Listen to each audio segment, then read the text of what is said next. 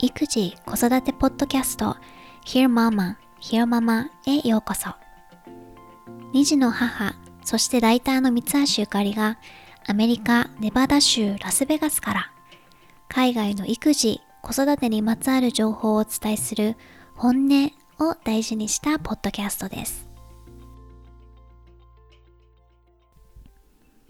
ひよママのレッスナーの皆さん、こんにちは。エピソード74へようこそ。2回前のエピソード72、私のソロトークの回は、結局サドベリーバレースクールの紹介になってしまったので、あの、今回こそ、ピーター・グレイ教授の Free to Learn という本から一部内容を紹介したいと思います。Free to Learn は学ぶための自由みたいな意味です。で、この本の中から How to become a more trustful parent という章を紹介します。子供に信頼を寄せる親になるためにはというような意味です。そうなるための実践的で、まあ、具体的な tips というよりは、そうなるために持つべきマインドセット、こういう心持ちでいましょうというような内容です。で、3つアドバイスを紹介します。特に2番目のアドバイスを原文とともに紹介したいと思います。1つ目、examine your own values 自分の価値観について考える。2つ目、let go of the idea that you determine your child's future 子供の将来を親の自分が決めるという発想を捨てる。3つ目が Resist the temptation to monitor your child's activities. 子供のアクティビティを見張りたくなる衝動を抑える。一つ目の自分の価値観について改めて考える。というのは、まあ、自由、自分に対する責任感、自主性、正直さ、誠実さ、他人を思いやる心といったものが、まあ、あなたにとって大切なら、まあ、こうした性質を子供にもね、身につけてほしいんだったら、親であるあなたが子供を信頼してあげる必要がある。こういうものは講義とか、まあ、強制したりすることで学ばれるものではなくて、日々の生活を通してのみ身につけられるものだと。でいい人生っていうのが何を意味するのか？人生を生きるに値するものにするには、どんな体験が望ましいのか。こういう質問を自分に問いかけることで自分の価値観を明確にしてそれが自分の子供そして彼らとの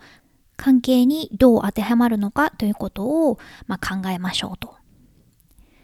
二つ目、子供の将来は親の自分が決めるという発想を捨てる。これはオランダ在住の岡さん夫婦と話したエピソードの後半で私が最近こんな話を聞いたよというふうに紹介していた部分です。あの時はうろ覚えだったので改めて原文と一緒に紹介します。It is important to remind yourself as a trustful parent that your child is not you.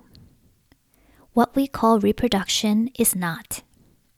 It doesn't produce another you. You contribute a random half of your genes. Genetically, a whole new person is born, who may share some of your traits, but who, for the most part, is not you at all. 子供を信頼する親として、あなたの子はあなたとは別の人間であることを自分にリマインドしなければいけません。Reproduction 生殖と言いますが実際には reproduce 再度作るわけではないのです。あなたがもう一人できるわけではありません。あなたは自分の遺伝子の半分を貢献しているだけで出来上がるのは全く新しい人間です。あなたに似た部分もあるかもしれませんがその大部分はあなたとは異なります。nor is your child yours. Your child is its own being who, like every child, comes into the world designed to grow, learn, and chart a life course. You're simply part of the environmental substrate that your child uses to create himself or herself. また、あなたの子供はあなたのものではありません。 あなたの子供は一人の独立した生き物であって、すべての子供がそうであるように成長し、学び、人生を切り開くために生まれてきます。あなたは単純に子供が自分を築いていくために活用する環境的な基盤の一部なのです。Try to be a good substrate by providing what your child needs, but don't assume that it is your responsibility to direct your child's development. 子供に彼らが必要とするものを与えることでいい基盤であるようにしましょう。でも子供の成長を指導することはあなたの責任ではありません。Whether your child succeeds or fails is up to your child, not you. And the measure of success or failure must be your child's, not yours. The world is full of unhappy lawyers, doctors, and etc. Career success is not life success. You can be happy or unhappy in any profession, but you can't be happy, at least not for long stretches, if you feel that your life is not yours. These are truisms.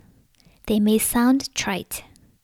but too many people forget them when it comes to their childcare practices. あなたの子供が成功するか失敗するかはあなたではなく彼ら次第です。また何をもって成功で何をもって失敗なのかも彼らが決めることです。世の中には不幸せな弁護士や医者が溢れています。キャリアの成功は人生の成功とイコールではありません。どんな仕事についても幸せまた不幸せになり得ますが、自分の人生が自分のものだと感じられずには幸せになること、少なくとも長期的な幸せを見つけることはできません。陳列に聞こえるかもしれませんが、子と子育てに関してはこれを忘れてしまう人が多いのです。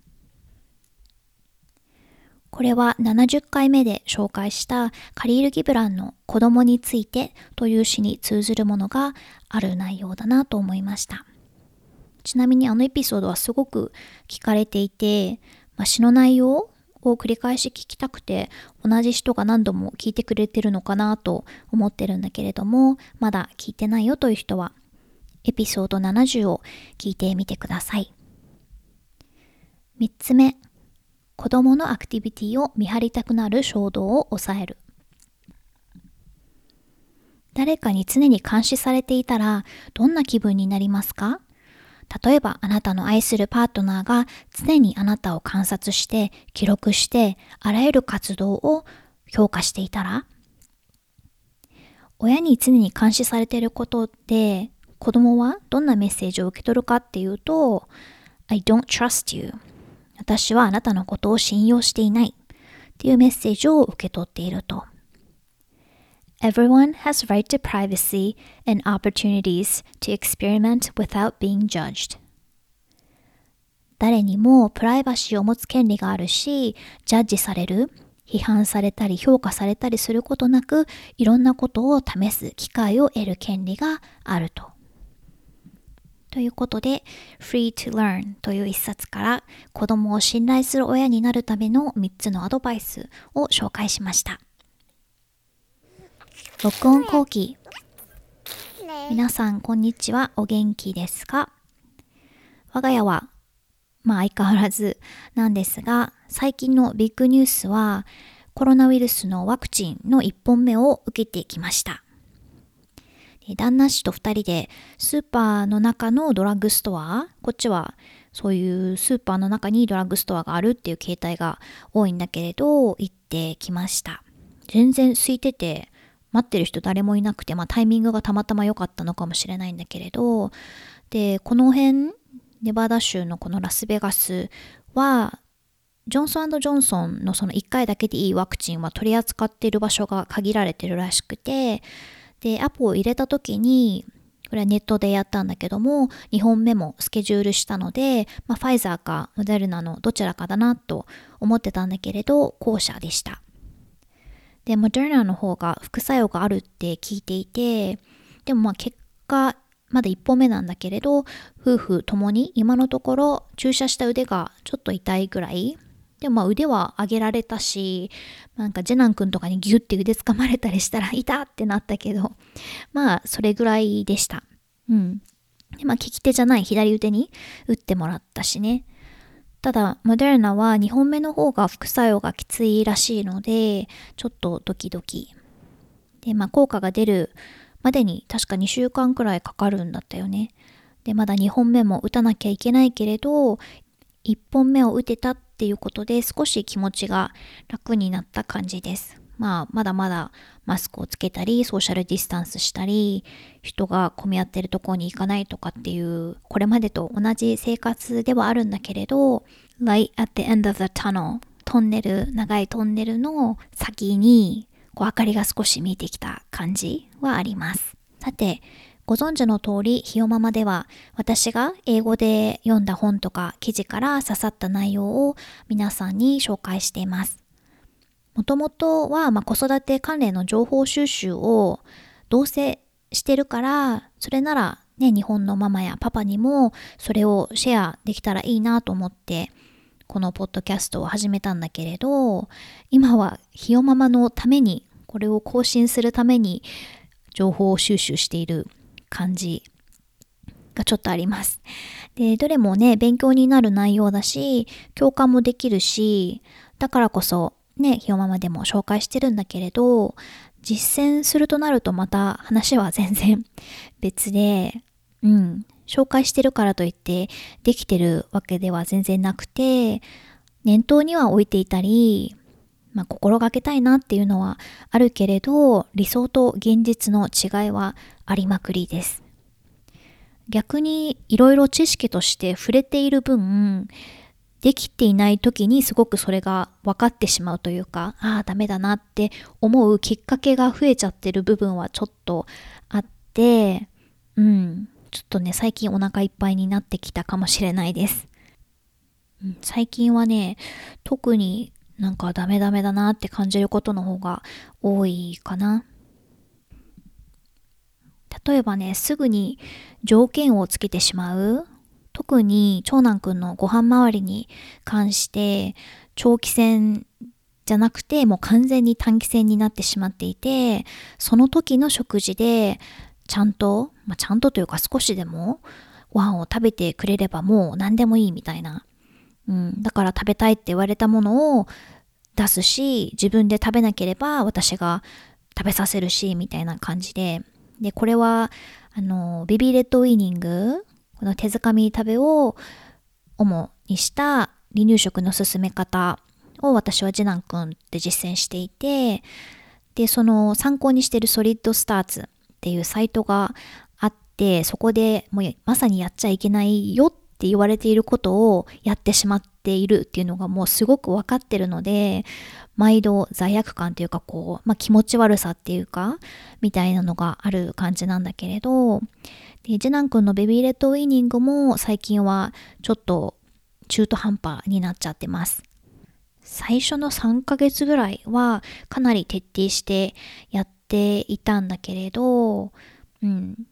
まあ、どう中途半端かっていうと、スプーンで食べるものは、最初はスプーンとか、まあ、フォークをジェナン君に持たせて自分で口に運ぶっていう形でやってたんだけど、もうそのやり方だとすごく時間もかかるし、すごく汚れるし、うん、で食べ物がちゃんと口に入ってない分もすごくあるので、もう最近はフィンガーフードは必ず毎食出すようにはしてるので、自分で食べる食事はあるんだけれど、スプーンで食べる系のものはもう私が食べさせてしまっていたり。まあ、混合でやりますっていうのを言ってたので、ただまあ今後の場合でもスプーンとか自分で持たせるようにねっていうのが、そのさっき話したソリッドスターツの、まあ、推奨している方法なので、まあ、完全にこれは私の効率とかを優先した結果、こう中途半端な感じになってしまっている。まあ最終的には、ね、味は薄めでも大人と同じものをなるべく早い段階から食べられるようになるっていうことが目的なのでそこには近づいてはいるんだけれどうんこう毎回食事の後の片付けとかがすごいし、うん、9ヶ月になって3回食にもしなきゃいけないとか考えるともうなんかどっかで折り合いをつけないと長男くんの離乳食の時みたいに私がその時間をストレスフルに感じてしまうと絶対それは伝わるので食事の時間が楽しくなくなっちゃうっていうのもあって、うん、ちょっとまあ中途半端というかゆるいとよく言えば ゆるい感じに最近はやってます。昨日私がなんかね一日を通してすごくイライラしていてで、まあ、それには、あの、女性の理由があったのね。ということで、まあ、次男子を産んでから、毎月の子が再会したんだけれど、まあ、それは結構大きいにせよ、かなりストレスを感じていて、で、旦那氏と長男くんの食事の話をしたのね。まあ、子供たち寝かしつけた後に。で、今はその、長男くんが食べたいって言ったものを、その都度出す。で出したものを食べなければ後から違うものを用意したりとかってしてしまっていていつまでもこうご飯の時間が続く。で、うん、その食事周りに費やす時間と労力とが大きくてその分ストレスにもなってるのででこれをなぜか、まあ、私の方が長男くんが食べてくれるっていうのがあって全部私がやってるのもあってうんなので食事の時間をもう決めて親は昨日の残り物をレンチンで食べるだけでもどんなのでもいいから今結構立ったままガーって食べちゃうとかっていうことをしてるんだけれどちゃんとみんなでテーブルについてこれからご飯の時間ですみんなで食べましょう。でもうそのテーブルを離れたらご飯は終了ですっていう食事のマナーを決めました。そんなのみんなもうやっている？当たり前にやっていることなのかもしれないけれど、ね、もう長男くん3歳になるから、なんだけど、どうしてもこう、変色であんまり食べないから、こう、何でもいいから食べてくれるんだったら、みたいな感じでやってしまった結果、今結構ストレスフルな感じになってるので、ちょっと仕切り直しをしてみて、うん、まだ今朝、そのやり方この時間が朝ごはんの時間ですって言って、まあ、みんなで一緒に食べてっていうのを始めてで席立ったからもうお皿は下げてっていう感じにやってみて、まあ、しばらくなので続けてみて様子を見ようかなと思ってます。でこれを機に夜ご飯もみんなで食べられるように次男くんもね3回食にするかなという感じです。なかなか時間の調整が難しいんだけどね。次男くんの寝る時間から逆算して考えると夜ご飯を5時半夕方の5時半ぐらいにするのが理想なんだけれど長男くんがプリスクールから家に帰ってきてすぐになんか外にお散歩に行きたいみたいな感じになったりするとどうしても時間がずれちゃったり、まあ、できる範囲で徐々にみんなで一緒にご飯を食べる回数が増えていってそれが習慣になるといいなと思ってます。ママ業に mom guilt の罪悪感はつきもので、まあ、この話は前にエピソードでもしたことあると思うんだけれど、こうすべき、こうしなきゃっていうのがいろいろあって、特に自分が賛同できる内容だと、その通りにできないと、まあ、分かってるからへこんじゃったり、で、ひよままで何度か触れてるソリッドスターツというベビーレッドウィーニングのサイトは、まあ、インスタで必ずほぼ全てのストーリーの投稿を見ている唯一のアカウントで、まあ、私はあの、創業者のジェニーさんとその家族、その子供たちが食べるのとか、まあ、その様子を通して学びになるので結構見てて、もうなんか彼女たちのファンみたいになってるので見てるんだけれど、うん、その分こうあるべきみたいな知識が溜まってしまっていて余計に自分のできてない部分が際立ってしまう感じはあります。Solid Starts とか旦那氏は見たことなくて 私が必要な時に情報をシェアすることがまあたまにあるかなっていう程度なので旦那氏はそこまで長男くんのご飯のことを気にしてないみたい。まああんまり食べないけどでも食べるものもあるしこの年齢ってそんなもんじゃないの？みたいなっ